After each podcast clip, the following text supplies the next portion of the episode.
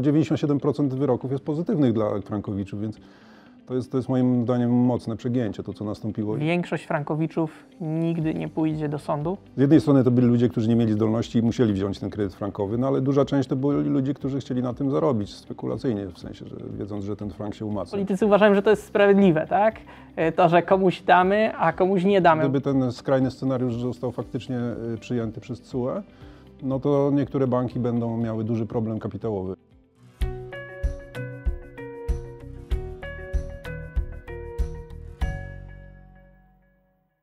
Dzień dobry. Czy wyrok TSUE w sprawie kredytów frankowych wywoła w Polsce kryzys? Czy będzie tak, że niektórzy mieszkanie dostaną w promocji, za którą zapłacimy my wszyscy? Naszymi gośćmi są dziś Rafał Pukasz, doktor, wykładowca akademicki, autor wielu publikacji z zakresu bankowości i finansów, były bankowiec, członek Rady Nadzorczej Grupy Kapitałowej Immobile. Dzień dobry. Jest też z nami Piotr Kulesa, analityk GKI. Dzień dobry. Rzecznik Generalny Trybunału Sprawiedliwości Unii Europejskiej stwierdził, że w razie unieważnienia umowy kredytowej unijna dyrektywa nie pozwala bankom na uzyskanie opłaty od klienta za to, że korzystał z udzielonego kapitału. To skrajnie korzystne dla frankowiczów rozwiązanie, które potencjalnie daje im szansę na unieważnienie umowy i darmowy kredyt. Niewykluczone, że to banki będą płacić za to, że korzystały z pieniędzy klientów wpłacanych jako raty kredytu, którego umowa została rozwiązana. Czy jeśli wyrok TSUE będzie taki jak wypowiedź rzecznika, co zdarza się w większości przypadków, czy czeka nas kryzys w bankach, który się może przełożyć na kryzys w całej gospodarce? Tak, to jest możliwe, ale tego nikt nie wie, jakie jest prawdopodobieństwo tego. Na pewno jest duże. E, Moim zdaniem do tego kryzysu nie dojdzie, chociaż niektóre banki będą miały duży problem, faktycznie. Natomiast na pewno e, to, co teraz e, Związek Banków Polskich, czy w ogóle lobby bankowe, ale również KNF e, tutaj straszy, że dojdzie do jakiegoś krachu e, bankowego i, i gospodarka się zacznie sypać, to myślę, że to jest na, na wyrost, e, że to jest przesadzone. E, Może to jest tak- rodzaj takiej gry, która ma trochę z taką atmosferę zbudować i może jakąś formę drobnej presji na sędziów, e, chociaż oni są daleko, więc e, pewnie nie będą się tym kierować. Niemniej jednak e, myślę, że do tego nie dojdzie, do tego krachu.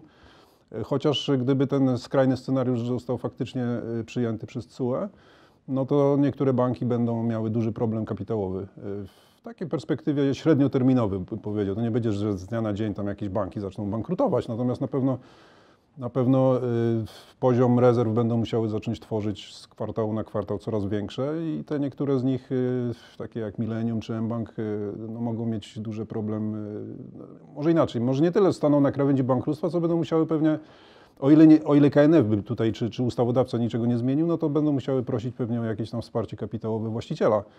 Ale to już myślę, że to jest tam dalsza perspektywa, to, to na razie bym się tym nie przejmował specjalnie.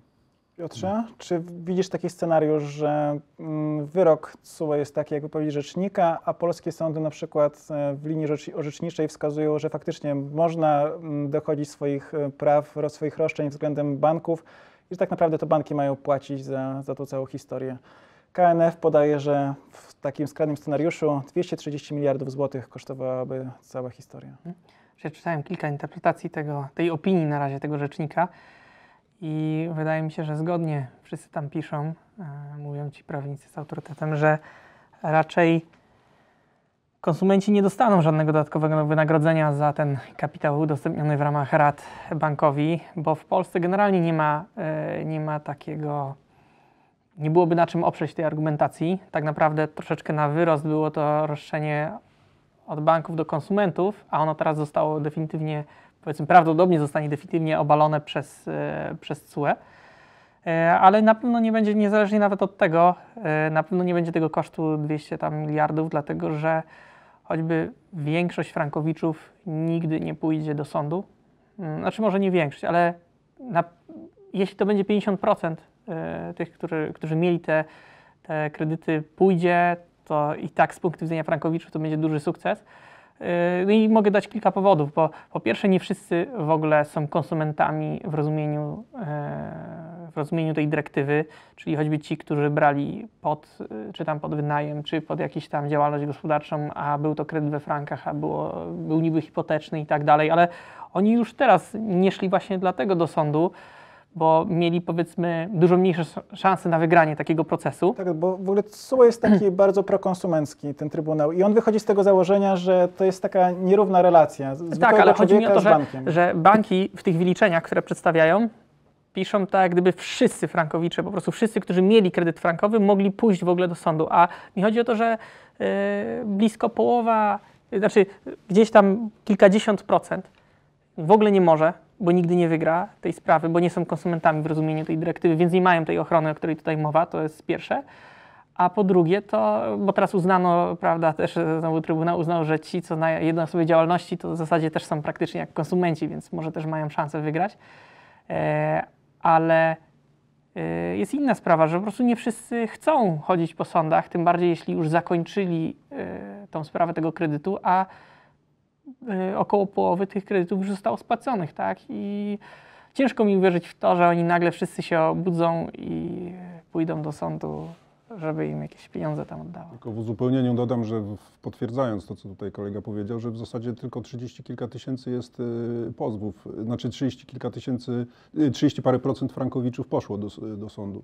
No bo mamy 100, y, y, spo- y, na koniec zeszłego roku 110 tysięcy spraw w sądach frankowych, a to jest mniej więcej 31-32% wszystkich kredytów, tych, które jeszcze są do spłacenia. Także to pokazuje, że dwie trzecie tych frankowiczów albo gdzieś tam czeka, ewentualnie część ugody podpisała, to około 50 tysięcy, czyli kilkanaście procent, a, a większość, czy połowa mniej więcej ta, cały czas czeka. Nie? No właśnie, oni czekają, bo mm, rozumują, że warunki ugód będą się poprawiać, bo one do tej pory się poprawiały. Teraz, jeśli mamy już wypowiedź rzecznika, jeśli wyrok byłby taki jak wypowiedź rzecznika, to możemy domniemywać, że znowu się poprawią.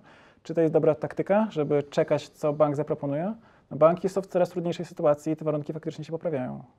Moim zdaniem tak, jeżeli ktoś nie ma, że tak powiem, noża na gardle, że, że musi tam nagle 60% budżetu spłacać, przeznaczać na spłatę, no to, to jak najbardziej to jest słuszna strategia, myślę. Piotrze?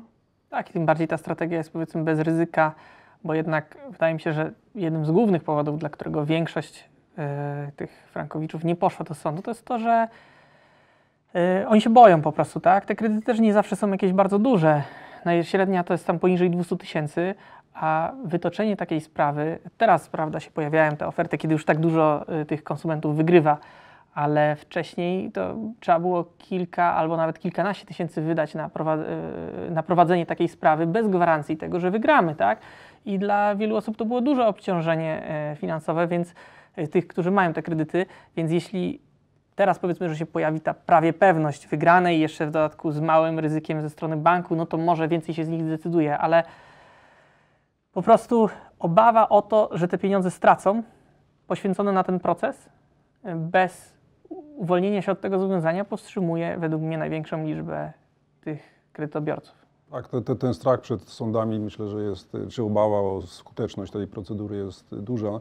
Zresztą nawet y, wystarczy zobaczyć, ilu ludzi skorzystało z wakacji kredytowych. To jest raptem około 60% uprawnionych, więc to, a to była kwestia paru kliknięć w, w systemie, żeby to sobie załatwić. Nie? Więc to pokazuje, że albo część ludzi w ogóle nie wie, nie orientuje się, albo, albo nie chce się tam mieć, woli mieć święty spokój po prostu. A tutaj jeszcze per- perspektywa kilkuletniego sądzenia się, no to jest dla niektórych jakiś koszmar. I teoretycznie nie, nie, nie są w stanie przewidzieć dokładnego kosztu tej sprawy, bo, Tak. e, bo prawda, mo, może się okazać, że proces się będzie przeciągał. Każde posiedzenie to jest tam dodatkowy koszt e, za reprezentację, za jakąś tam opinię. Dopóki sprawa nie jest wygrana, to nie mamy zwrotu kosztów prowadzenia e, tego procesu, to jedynie jakaś tam umowa z kancelarią. No, często się tak zdarza. Tam, teraz jest dużo takich ofert, że Tak, prawda. Kancelarie czują się pewniej, składają takie propozycje, Tak, że, że tylko. success fee tylko obowiązuje. Dokładnie, ale wtedy też bardzo dużą część wygrany, wygranej muszą oddać te osoby, więc to też jest tak. No, nie jest taki oczywisty wybór, tak. Chcę Was poprosić o komentarz do wypowiedzi prezesa Polskiego Funduszu Rozwoju, Pawła Borysa, który mówi, że no nie powinno być tak, że e, kredytobiorcy frankowi są preferowani względem tych kredytobiorców złotowych, którzy e, spłacali e, raty. I mówi w następujący sposób. Kapitał od chwili uruchomienia kredytów frankowych wskutek inflacji stracił około 60-70%, a mieszkanie z kolei zyskało na wartości. A więc efektywnie w ujęciu realnym zwracany kapitał jest w wysokości 20-30% wartości mieszkania. Dlatego mówię, że to praktycznie jest mieszkanie za darmo. No, jest to prawda. No, No ale niestety nie żyjemy w świecie idealnym i, teraz się okazuje, że ci, którzy e, byli bardziej, mówię o frankowiczach, ci, ci, którzy, z jednej strony to byli ludzie, którzy nie mieli zdolności i musieli wziąć ten kredyt frankowy, no ale duża część to byli ludzie, którzy chcieli na tym zarobić spekulacyjnie, w sensie, że wiedząc, że ten frank się umacniał przez wiele lat.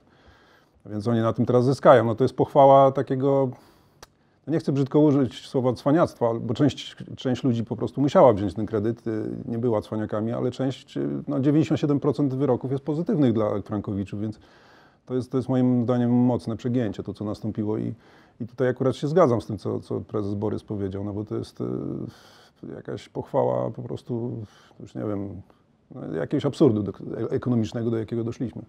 Znaczy kontro, krytyka tego absurdu, tak, no bo to, że, że faktycznie wszyscy, a przede wszystkim banki, no, sfinansowały ludziom mieszkania. A czy to nie jest tak, że banki zwiększając opłaty za prowadzenie kont, za obsługę kart i tak dalej, ściągają te pieniądze od klientów, no bo mają ten problem z, z frankowiczami, no i ostatecznie na końcu tego łańcucha te pieniądze trafiają do osób, które, tak jak tutaj prezes Borys mówi, że dostały mieszkanie praktycznie za darmo. No w sumie do pewnego stopnia tak, no bo to, to bank nie ma jakichś tam e, różnych pozycji, że tu zarabia na frankowiczach, to, to, ci, to ci klienci są odcięci od tych złotówkowych klientów. To wszystko idzie do jednego, że tak powiem, budżetu banku i wiadomo, że to musi się bankowi spinać i więc tu, gdzie traci czy na czymś, no to na czymś innym sobie musi odbić. To było zresztą widać parę lat temu przy tej opłacie e, interchange fee, e, przy kartach płatniczych, która została mocno obcięta bankom. No to no, ten ubytek przychodów istotny został przerzucony gdzie indziej. No, banki jakoś tam sobie musiały tą, tą dziurę e, e, uzupełnić. Zresztą podobnie było parę lat temu, jak skoki bankrutowały i banki musiały duże składki płacić. No to też no, z kwartału na kwartał niektóre banki w, w pierwszym kwartale 2015 roku zwłaszcza tam była duża strata, no ale potem sobie to jakoś odbiły, więc to per saldo, tak jak Pan mówi, no jest, to jest to przerzucone na klientów w perspektywie jakiejś tam, to oczywiście nie z dnia na dzień, że te, te opłaty nam nagle wzrosną tam o 30-50% za rachunek. To tak pewnie nie będzie, natomiast no, gdzieś to będzie rozłożone w czasie. ja się zgadzam, ale też tylko częściowo, bo em, przecież nie wszystkie banki są dotknięte akurat tym, bo tam wcześniej w przypadku tam, czy te, tego podatku bankowego, czy tych kart, no to wszystkie były, powiedzmy, że też nie do końca równo, ale też wszystkie były dotknięte tą samą regulacją, a teraz jednak nie wszystkie banki dawały te kredyty frankowe, więc to te banki będą tylko dotknięte. E, I to one, jeśli zaczną bardzo podwyższać te opłaty, no to po prostu klienci od nich odpłyną do innych banków, które, bo to jednak głównym czynnikiem decydującym o wyborze oferty banku jest cena mimo wszystko. E, Są raczej nielojalni klienci. I będą ich tracić, tak? I czy dla takiego nowego klienta wybierającego w tej chwili, czy on naprawdę straci? to nie byłbym pewny. To bardziej bym się bał o tych klientów, którzy już mają w tych bankach y, jakieś kredyty i są do nich uwiązani, bo im najłatwiej jest podwyższać te opłaty bez możliwości z ich punktu widzenia ucieczki szybkiej stamtąd. Więc to ci na pewno najbardziej potencjalnie na tym stracą. Ci, którzy są z jakichś powodów przywiązani do tego banku, bo na przykład mają jakieś długoterminowe zobowiązanie z innego tytułu i teraz ten bank, wiedząc, że jeszcze 10 lat ten klient musi zostać, no to nagle rachunek będzie kosztował trzy razy tyle, to w to, y, w to z tym się zgodzę, ale generalnie czy to na rynku bankowym tak bardzo od tego wzrosną opłaty, z tym się, z tym się nie zgadzam, bo myślę, że przez to, że właśnie większość y, banków nie jest istotnie dotknięta tym problemem, to ceny pozostaną mniej więcej takie same. To prawda, tutaj niektóre banki nie są obciążone frankowymi kredytami, takie jak PKO SA czy ING i tam faktycznie to, to nawet ostatnio było porównywane, no to te oprocentowanie depozytów w tych, w tych bankach jest troszkę lepsze niż w tych pozostałych, tych frankowych. Więc faktycznie tak jest. Zresztą trzeba dodać, że y, dochody prowizyjne czy z opłat e, banków, no to to jest mniejszość. Większość to są, y, to są przychody, to są dochody odsetkowe. Więc z marż bankowych, a ta marża w, ostatnim, w ostatnich kwartałach bardzo, bardzo wzrosła. Za grudzień w ogóle rekordowa była, to, to było 3,5%, e, przepraszam, 3,20 chyba, to tak zwana marża netto, czyli tam depozyty minus kredyty, oprocentowanie w skrócie. E, Więc e, co prawda faktycznie we wrześniu była rekordowo niska, e, ale i tak e, na, na grudzień to, to, to wzrosło i jest wyższa niż, niż, niż rok temu. Także tutaj banki sobie na, na pewno na marży sobie to odbiją. Ruszamy się w takiej sferze niepewności. Mm, Chcę Was zapytać o pomysł, który został moim zdaniem jakoś tak sądowany gdzieś z kręgów władzy, wypłynął przez Puls Biznesu, który wskazywał na kancelarię prezydenta jako autora. Było dementi, twarde, ale taki pomysł się pojawił i zastanawiam się, co o tym myślicie. Mianowicie mm, to miała być ustawa, która zakładałaby, że jeśli Frankowicz poszedł do sądu, pozwał bank, wywalczył darmowy kredyt i zarobił, to musiałby zapłacić 100% podatku od kwoty, o którą się wzbogacił. Czy to jest w ogóle realne i czy to nie jest tak, bo ja tak, tak to odebrałem, że 100% może nie, ale może będzie jakaś regulacja, która będzie mówiła o jakimś, o jakimś podatku właśnie od tej kwoty.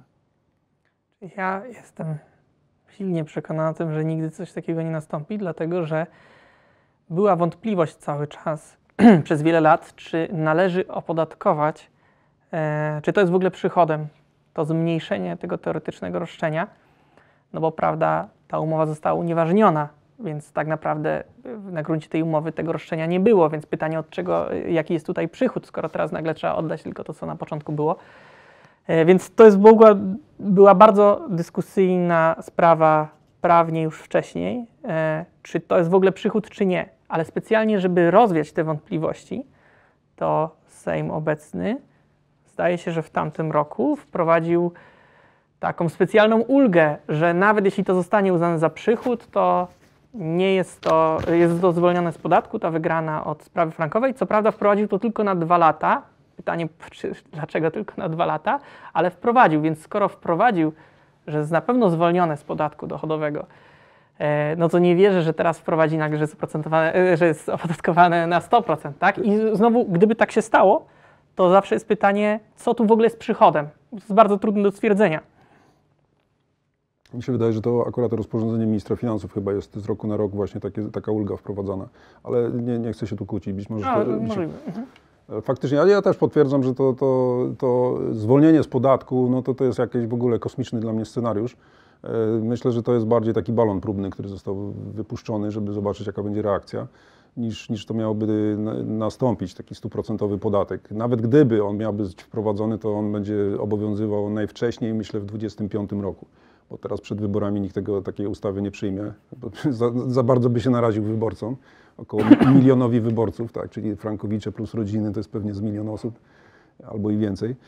E, Więc, więc e, lepiej niech banki się wykrwawiają, tak jest z punktu widzenia rządu patrząc. E, Zresztą one nie wykrwawią się tak szybko, to, to będzie na pewno rozłożone w czasie. W tym skrajnym scenariuszu mówię, jeżeli by do tego miało w ogóle dojść. Więc jak taka ustawa, to będzie przyszły rok dopiero, jeżeli w ogóle.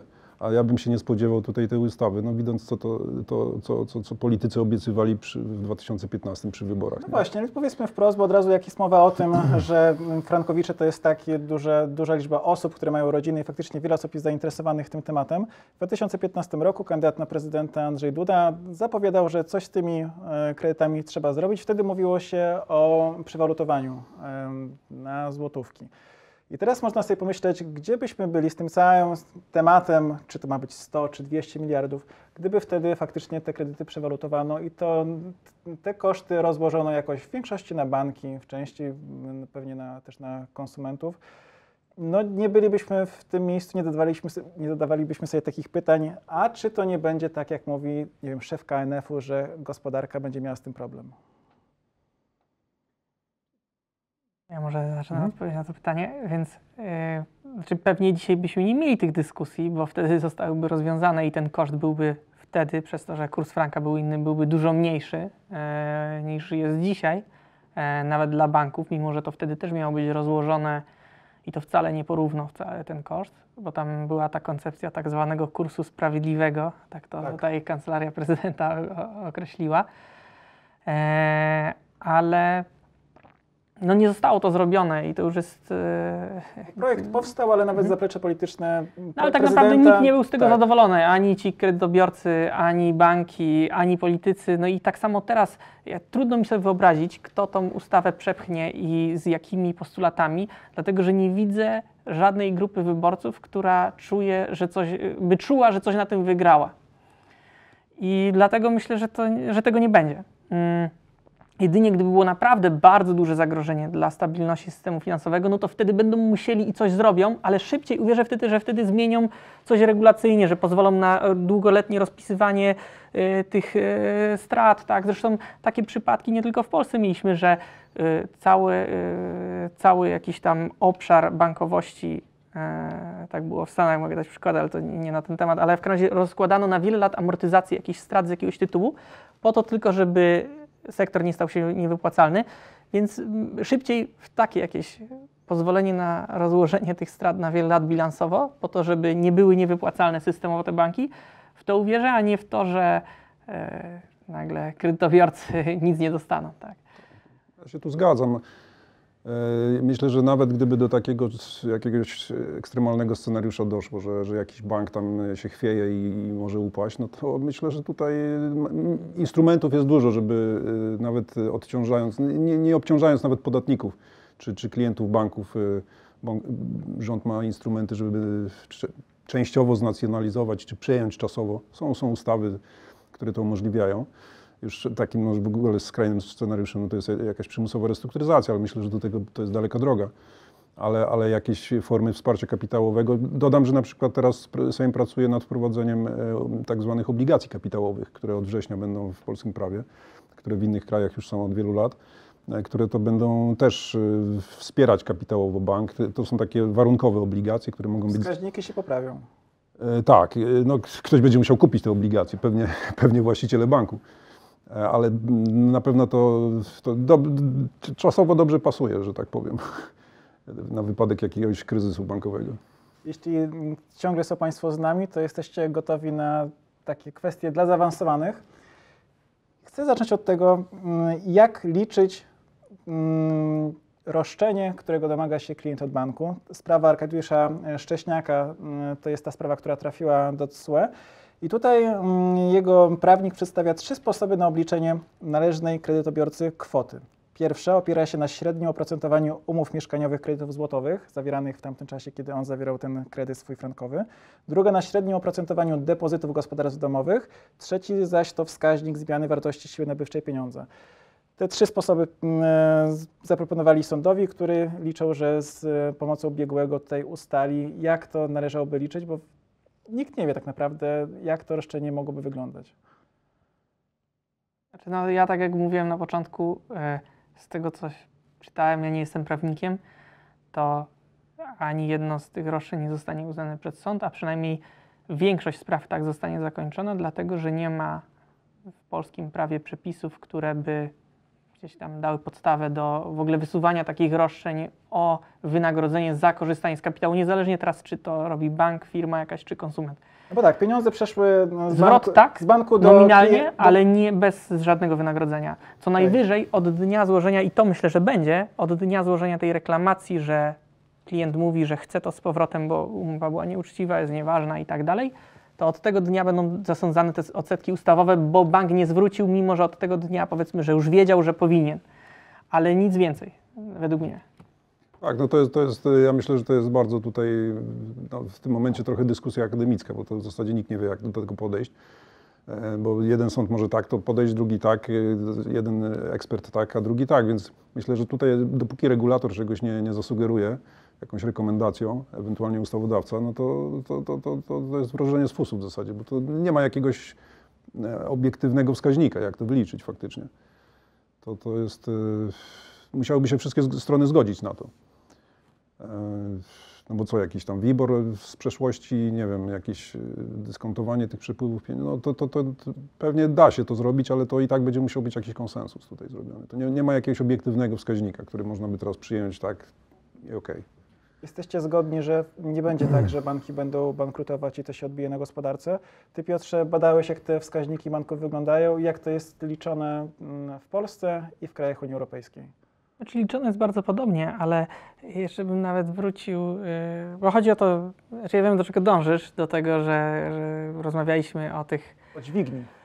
o jakie dźwignie stosują polskie banki, jakie, e, jaka jest średnia w Unii i w Polsce ta dźwignia, czyli stosunek tego kapitału własnego, który teraz powiedzmy, że te banki stracą w momencie, jak będą musiały uznać te roszczenia tych, e, tych kredytobiorców e, w stosunku do całości aktywów, czyli należności w stosunku do klientów, które posiadają, to ten stosunek u nas jest dużo, właśnie procentowo ten udział tego kapitału własnego jest dużo wyższy niż w tych zachodnich krajach. Tam te statystyki się zmieniają, ale niezależnie od tego, ja myślę, że jeszcze bym wrócił do, do tego, co by się stało, gdyby faktycznie w jakimś konkretnym banku, który ma mm, mało tego kapitału, dużo tych roszczeń e, z tych kredytów frankowych i nagle on się staje teoretycznie niewypłacalny, bo nie spełnia tych e, wskaźników e, minimalnych adek- adekwatności kapitałowej, to co myślę, że by się stało? Tym bardziej, że to są w większości e, banki z zagranicznymi właścicielami, że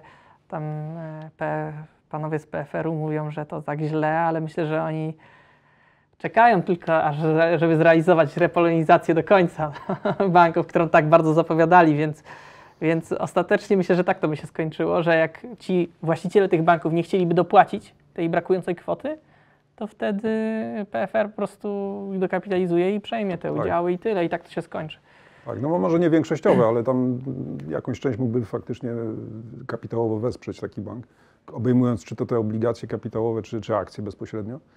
Natomiast ja tylko jeszcze tak, y, taką dygresję, jeśli chodzi o sytuację kapitałową polskich banków, bo to jest e, faktycznie w zeszłym roku one, ja patrzyłem ostatnio statystyki, na ile się kapitały własne skurczyły bankom w zeszłym roku. E, One się skurczyły w ciągu kilku miesięcy w efekcie spadku cen obligacji, które banki posiadały, ale to było E, Tam w szczycie to było około 20 miliardów złotych. Potem to stopniało do kilkunastu, bo, bo obligacje od października zaczęły drożeć.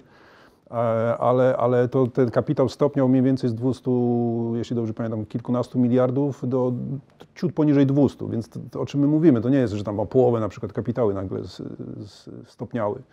Więc to, to, to nie jest jakaś skala dramatu jeszcze. A z drugiej strony stopa zwrotu z kapitałów, czyli ten ROE, no to faktycznie w ostatnich latach mocno y, się obsunął bankom, bo jeszcze tam kilkanaście lat temu to w ogóle było tam z 15 dwa- czy, czy więcej procent. Teraz to jest y, we wrześniu, w najgorszym miesiącu w zeszłym roku, jaki był od wielu lat dla banków przez wakacje kredytowe, no to ten ROE spadł tam do 1,5%, a w grudniu już był 7%. Więc widać, że to banki mają tutaj jeszcze tą poduszkę. To nie jest tak, że one już są pod kreską.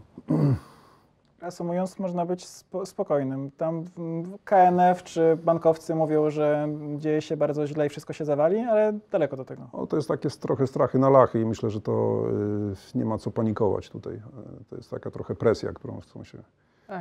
Plus z tą sprawiedliwością, mówiąc niesprawiedliwością, to powiedziałbym tak, tak jak zgadzam się, że ostatecznie z, z punktu widzenia tych, którzy nie wzięli tych kredytów, jest to niesprawiedliwe, że oni teraz będą musieli zwrócić tylko kapitał i to po tylu latach. No ale e, dzisiaj wszystkie e, główne partie proponują tak naprawdę to samo, e, taką dyskryminację, że komuś zaoferują za darmo albo de facto za darmo, bo się, że 2% przy dzisiejszym koszcie, koszcie pieniądza to jest za darmo kredyt i też za 10 lat będzie można go zwrócić, ten nominał i będzie się miało, bo na pewno inflacja będzie nie, nie mniejsza niż była przez ostatnie 10 lat, za powiedzmy tam nawet nie połowę wartości tego, co się dzisiaj otrzymało. E, No i już teraz politycy uważają, że to jest sprawiedliwe, tak? E, To, że komuś damy, a komuś nie damy, bo przecież ci, którzy poszli do sądu przede wszystkim, to są ci, którzy właśnie są konsumentami i sami mieszkali w tych mieszkaniach, bo ci, którzy wzięli ten kredyt i gdzieś tam jakiś powiedzmy biznes na tym robili, bo wynajmowali albo pod firmę to wzięli i tak dalej, to oni i tak nie mogli wystąpić e, o to unieważnienie tej umowy, więc oni teraz tej jak gdyby niesprawiedliwości, w sensie oni nie zostaną, nie będą faworyzowani w tej chwili, więc to i tak ci, którym teraz się oferuje takie, takie same rozwiązanie, czyli kredyt za darmo, tylko ci, ci sami ludzie sprzed 15 lat, ta sama grupa, została teraz powiedzmy dobrze potraktowana i uważamy, że to jest bardzo niesprawiedliwe. A teraz jednocześnie ci sami politycy mówią, ale tym, którzy dzisiaj mają tam mało lat, jeszcze nie mają pierwsze mieszkanie kupują, to tych możemy bardzo tutaj niesprawiedliwie, znaczy niesprawiedliwie, w sensie bardzo możemy ich faworyzować i jednocześnie wszystkich innych bardzo niesprawiedliwie potraktować w tym sensie. Tak? Myślę, że w pol- w erze poli- rozbuchanej polityki socjalnej i, i obietnic przedwyborczych, które, przed którymi teraz wszyscy już stoimy, no to, to myślę, że te hasła pod tytułem, że, prawo, że mieszkanie jest prawem, a nie towarem, no to to się idealnie wpisuje po prostu w te. tak, dokładnie. Także tutaj myślę, że idealna sytuacja dla, niestety, niestety, niestety, dla tych właścicieli, którzy wzięli kredyt tam x 11 lat temu i po prostu teraz są szczęśliwi. Chociaż mieli parę lat stresu. No. Tak, Także mają trochę coś- więcej siwych, siwych włosów, ale pieniędzy też trochę więcej. Także tak za darmo zupełnie nie. Trochę Coś za coś, tak. coś musieli się postresować. Dziękujemy za dziś. Zachęcamy do lajkowania, komentowania, subskrybowania i zapraszamy też do oglądania kolejnych filmów na kanale Grupy Kapitałowej Immobile. Do zobaczenia. Dziękuję bardzo. Dziękuję.